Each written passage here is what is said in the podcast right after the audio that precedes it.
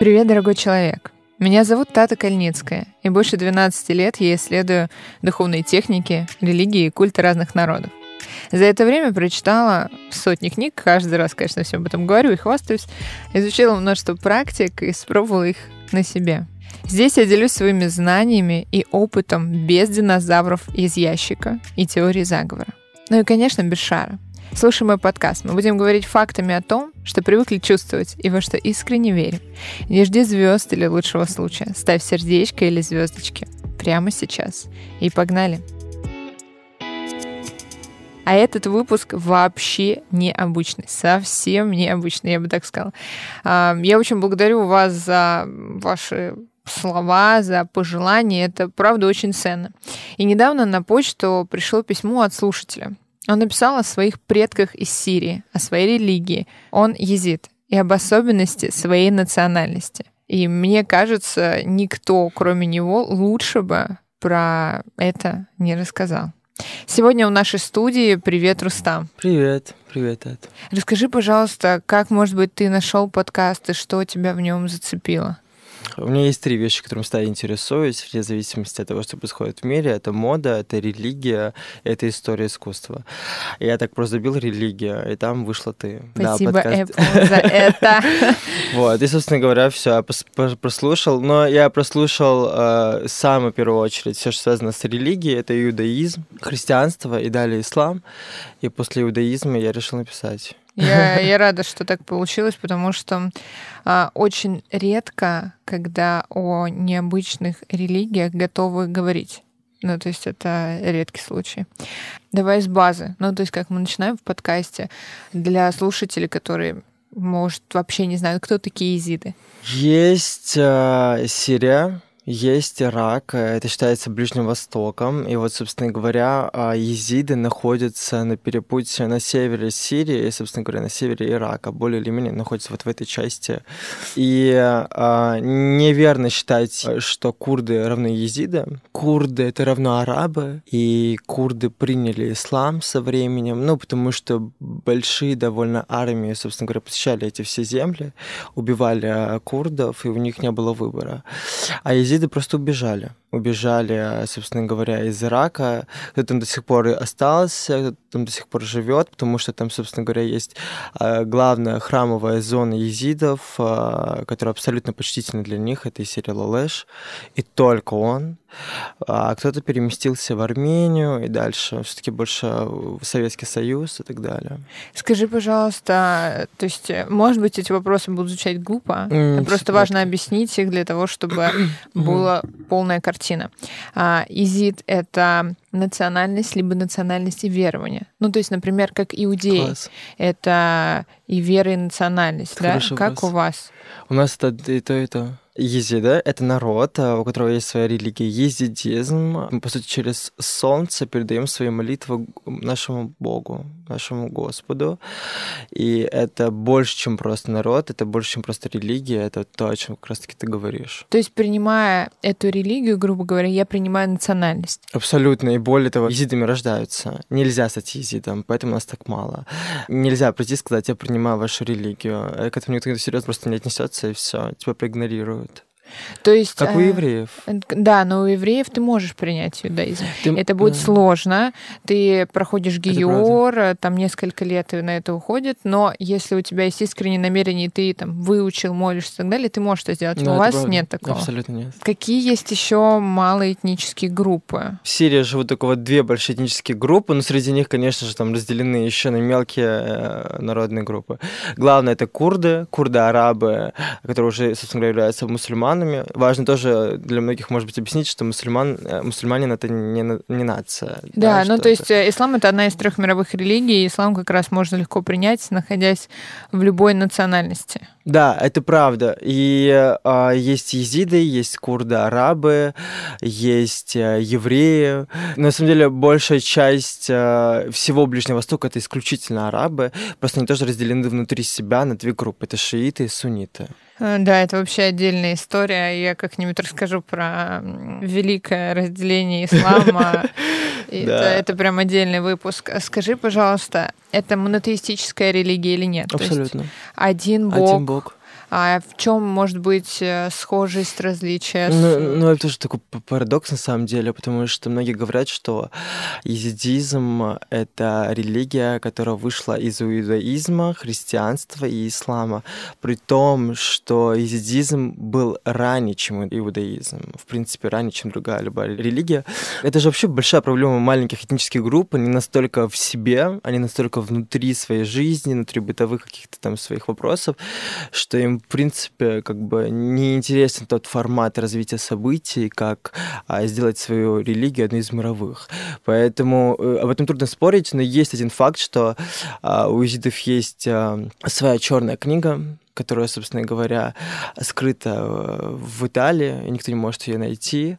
И, собственно говоря, в этой черной книге прописаны все правила езидов и то, как они живут. Но она есть сейчас а в других копиях, ну то есть есть какая-то священная ничего, книга. Абсолютно. И как будто бы тоже в этом непонятно, это правда или нет. В смысле, что никто, не, ну, из моих соотечественников никто их не видел. Я тоже ее не видел. Но возвращаясь к вопросу, у нас есть семь архангелов. Один mm-hmm. из них самый главный, седьмой, это Малака Таус, а, это павлин. Именно поэтому езиды являются гонимым народом, и именно поэтому они прожились, а, собственно говоря, смогли выжить против 72 геноцидов, потому что ну, из серии кланяться птице это, это грех, и нас считают демонами, но мы не кланяемся птице.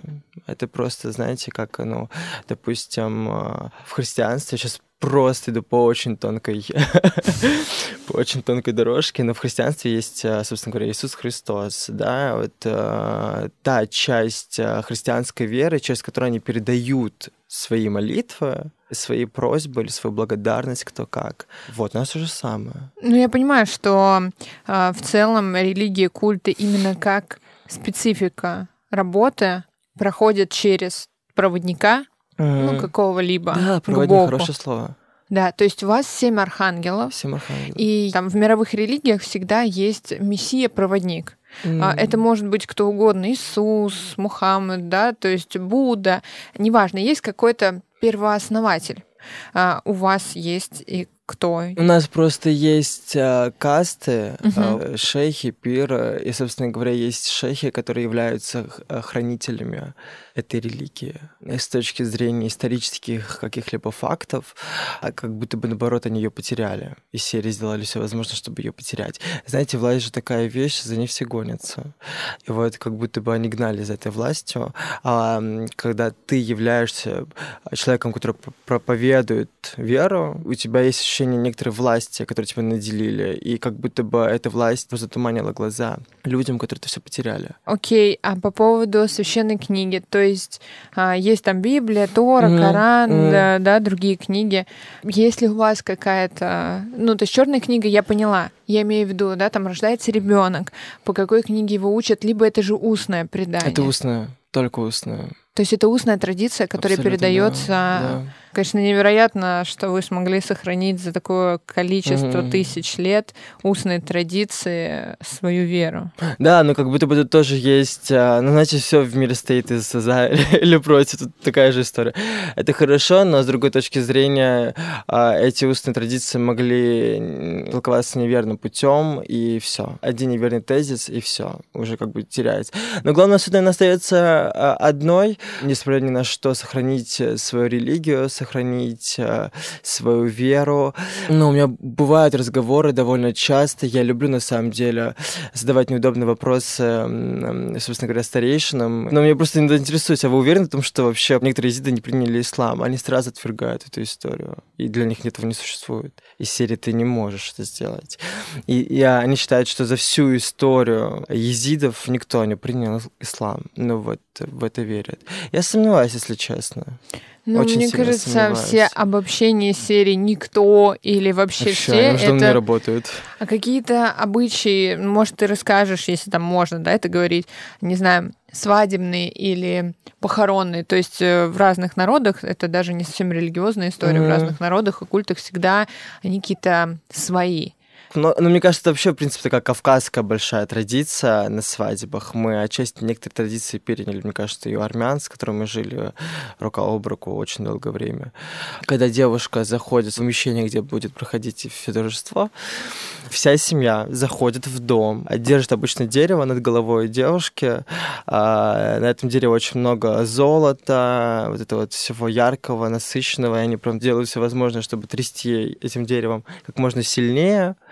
А далее, что они делают? Они кидают три яблока с дерева на э, молодоженов, а далее девушка разбивает тарелку. Тарелку, которая красиво там замотана в какую-то, допустим, фату или в какую-то ткань шифона.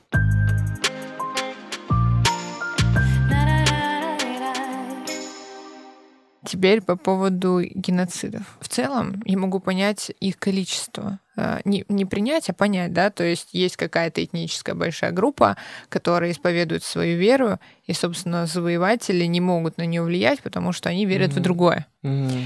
И было же очень много таких групп изначально. Как ты считаешь, почему именно вам удалось сохраниться? Мне кажется, что вообще все большинство народов Востока, э, я вообще в это верю, в эту теорию о том, что именно климат влияет на то, каким рождается человек. я более чем уверен, что езиды сохранили до сегодняшнего дня все свои верования и многое другое только потому, что они живут э, на Ближнем Востоке, где большинство людей очень темпераментных, вспыльчивых, э, у всех очень много собственного такого эго, что неплохо. Ну, в смысле, что такие лучи солнечные, что они не могут не влиять на человеческую голову. И именно поэтому столько темперамента в них. Я думаю, что это была некоторая из серии «А мы все равно сохраним». Ну вот что хотите. Уже принципиально. Ну и серия, абсолютно разницы нет. Но, это же о многом говорит э, как о народе. Это говорит о том, что они, собственно говоря, целеустремленные, у них есть свои амбиции, и эти амбиции они возлагают на Бога, они возлагают на религию. А и знаете, мне кажется, что когда какой-то из народов теряет свою веру, или свой способ мышления благодаря религии, это словно он теряет свое лицо. И езиды этого просто не хотели. А, ты сказал амбиции. То есть э, в классических мировых религиях э, человек, ну не то, что не должен иметь амбиции, но он либо раб Божий, либо да. все равно да. у вас э, какая градация Бога и человека?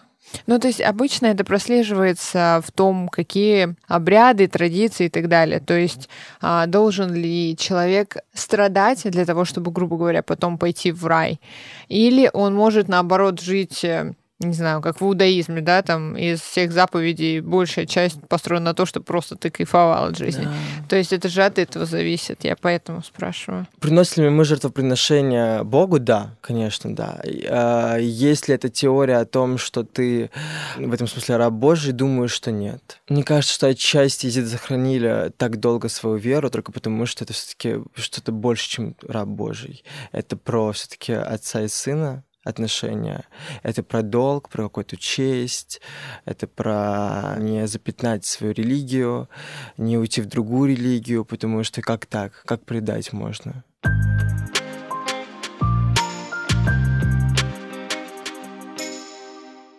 Ты рекомендовал книгу Нади Мурат а, «Последняя девушка».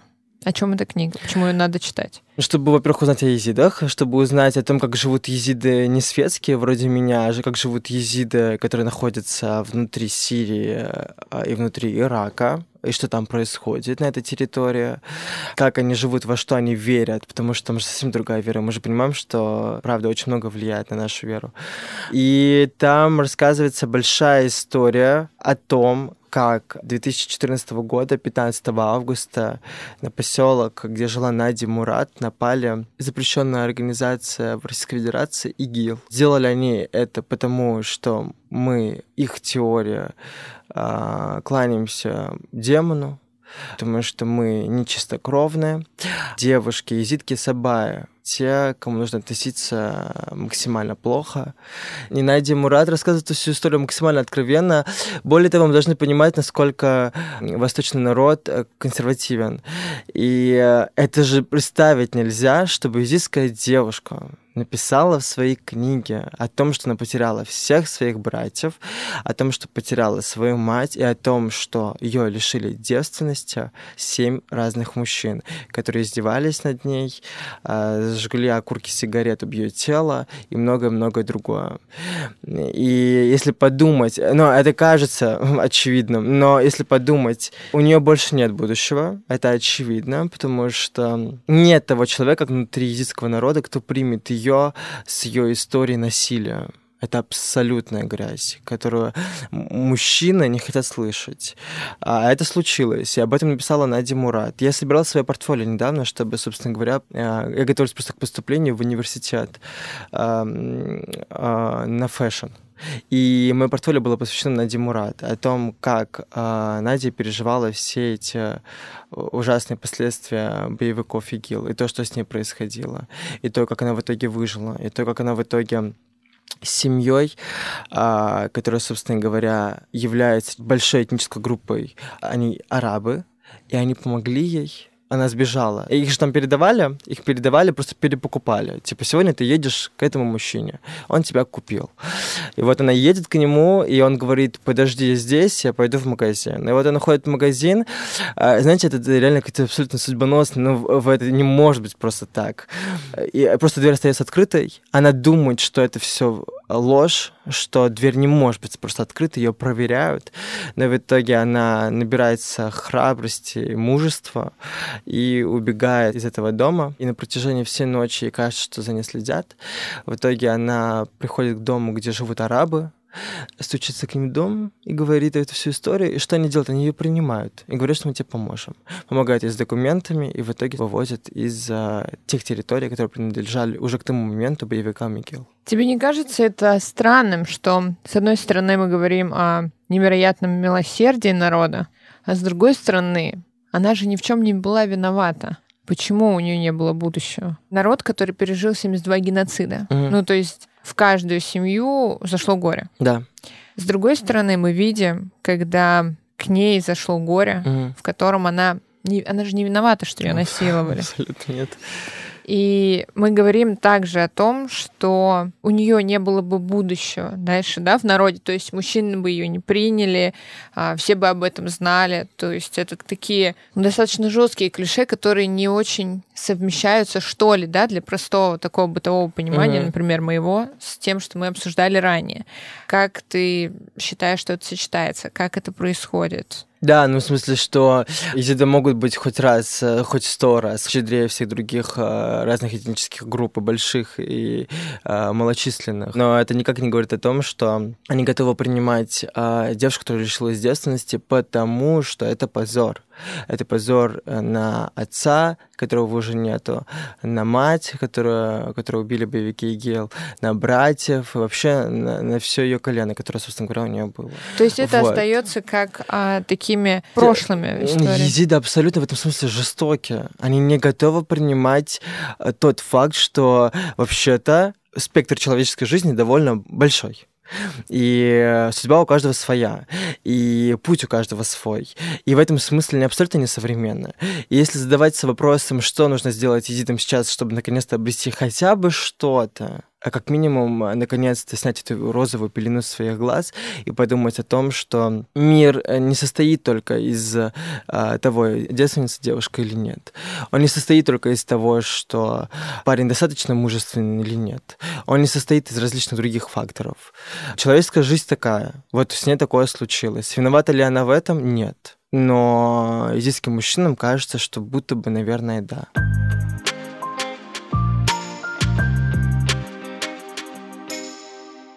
Мы говорим о том, что это вера, национальность во многом с Востока. Mm-hmm. Мы говорим о том, что восточные традиции накладывают свой отпечаток, да, так или иначе.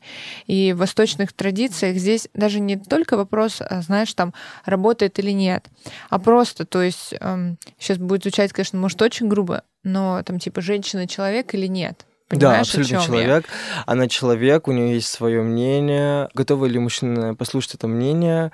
Да, но только если это вот семья, семейные там э, разговоры за, за столом. А свадьба или там, допустим, светские свадьбы, очень светские свадьбы проходят таким образом, что мужчина и женщина могут сидеть вместе за одним столом, но это всегда вот линия мужчин заканчивается, начинается линия женщин. А сидят ли они вместе все? Нет, не сидят. В не очень светских э, языческих семьях мужчины всегда всегда за отдельным столом, женщины где-нибудь с краю. Это все так работает. Я думаю, что мужчинам очень важно внутреннее ощущение, что они вот э, сейчас и полноправные участники происходящего, и в их руках власть, и в их руках право говорить от своей семьи, от своей жены, от своих детей, словно это неплохо. Все-таки у женщин не так много прав. Но как будто бы у женщин не может быть уже не так много прав. Ну, не может Ну, вот быть. я поэтому и пытаюсь и понять. в светских семьях все-таки женщина что-то решает. И более того, а, есть у меня пару примеров, когда женщина, а, собственно, сама решила а, развестись своим мужчиной. Да, конечно, она столкнулась с порицанием, вот это вот все. Но, кстати, сейчас это вот э, к судьбе. Я прослышал несколько разговоров об этом, и словно все понимают, что это судьба человека. И вот что судьба и серия, ну что теперь поделаешь? Это ее судьба, вот так случилось. Вот так они развелись с мужем. Ну, то есть разводиться можно, и можно второй раз выходить замуж. Второй раз навряд ли кто-то возьмет, скорее вообще не возьмут. А если не своя национальность? Да, Думаю, Или это еще хуже? Это, конечно, хуже, но кто там уже решает? Она же уже развелась, соответственно, она уже погрязла в, в неприятном и вот это и так далее. И вот именно по поводу там религии, как передается национальность? По маме, по папе? Мама и папа. То есть оба? Да, конечно, только. Если и более семи поколений нет? всех других должны быть тоже езидами. У меня, допустим, все э, семь поколений а, езиды, чистокровные езиды, поэтому я считаюсь полноправным езидом. Если же нет, то I'm sorry, ты не езид.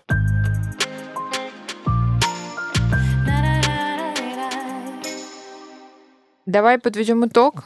Скажи, какое будущее ты видишь у своей веры, как э, может быть ей на твой взгляд, субъективный, понятно, стоит развиваться и что будет дальше? Мой первый ответ будет такой, что Едиду необходимо стоять в стороне а не, не серия, нужно бежать туда, куда все бегут, потому что мир сейчас такой, что все куда-то бегут по разным краям, и, mm-hmm. но выбрать какой-то свой путь, выбрать свой путь развития, прийти к нему, соединиться как большой народ, единый народ скорее, да, хоть при том, что он малочисленный, но единый народ, и наконец-то понять, как внутри происходящего сегодняшнего дня развиваться, идти дальше, mm-hmm. не уходить ага. глубоко в то, что есть сейчас, потому что без движения невозможно жизни. Ну, ты будешь как человек, который... Вот мир двигается, он что-то воспроизводит новое, а ты все еще там.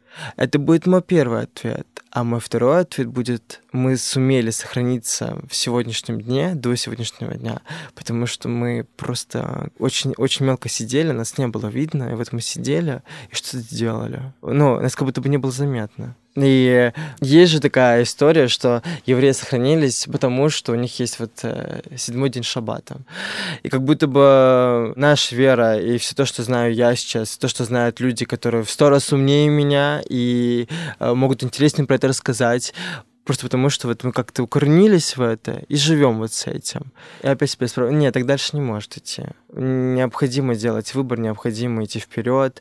Не серия а, уходить в западноевропейские ценности, но как-то же, допустим, Эмираты же ушли вперед с точки зрения экономии, с точки зрения банальной жизни но при этом там, конечно, изменились ценности, но они при всем при этом довольно, собственно говоря, консервативны для западного мира. Почему мы так не можем, непонятно, если честно. Это вопрос, который остается открытым. Если а, с моей точки зрения финалить программу, я бы сказала так, что небольшие культы, религии, верования могут жить по мне. Момент, когда они готовы открыться другим и поверить, что другой человек может в них поверить. Это не говорит о том, что они могут стать мировой религией или должны проповедоваться по миру или становиться популизмом. Ну, то есть мы знаем примеры, когда, чтобы попасть в религию, нужно пройти Ну, просто семь кругов ада, и только на восьмой тебя возьмут. И Такое то. есть. Есть сомнения. Да, но это есть, и, по крайней мере, есть возможность. Мне кажется, евреи во многом сохранились, потому что они давали такую возможность, и тех, кого принимали, брали уже с гражданством совсем. То есть ты же, когда принимаешь иудаизм, тебе дают все. Возможно, так, но это точно вопрос, который не мне решать. Я благодарю тебя за встречу. Да, спасибо тебе большое за возможность. Это правда очень круто. Это был подкаст Бешара, а точнее последний выпуск первого сезона, который очень с вами у нас затянулся. Я думала, что у нас будет выпусков 10, а потом какой-то месячный отпуск, а потом моргнула и оказалось 5 месяцев без перерыва. Первый выпуск мы опубликовали в день моего рождения, это было 24 июля. И почти полгода каждый четверг вы получали порцию знаний. И я надеюсь, с удовольствием проводили это время. Напишите, какой выпуск понравился вам больше всего и о чем рассказать в новом сезоне. Я надеюсь, что отпуск будет небольшим, но он будет. это была Тата Кальницкая. Я рада, что мы провели с тобой это время. С праздником тебя и помни, главной действующей силой являешься только ты. Пока!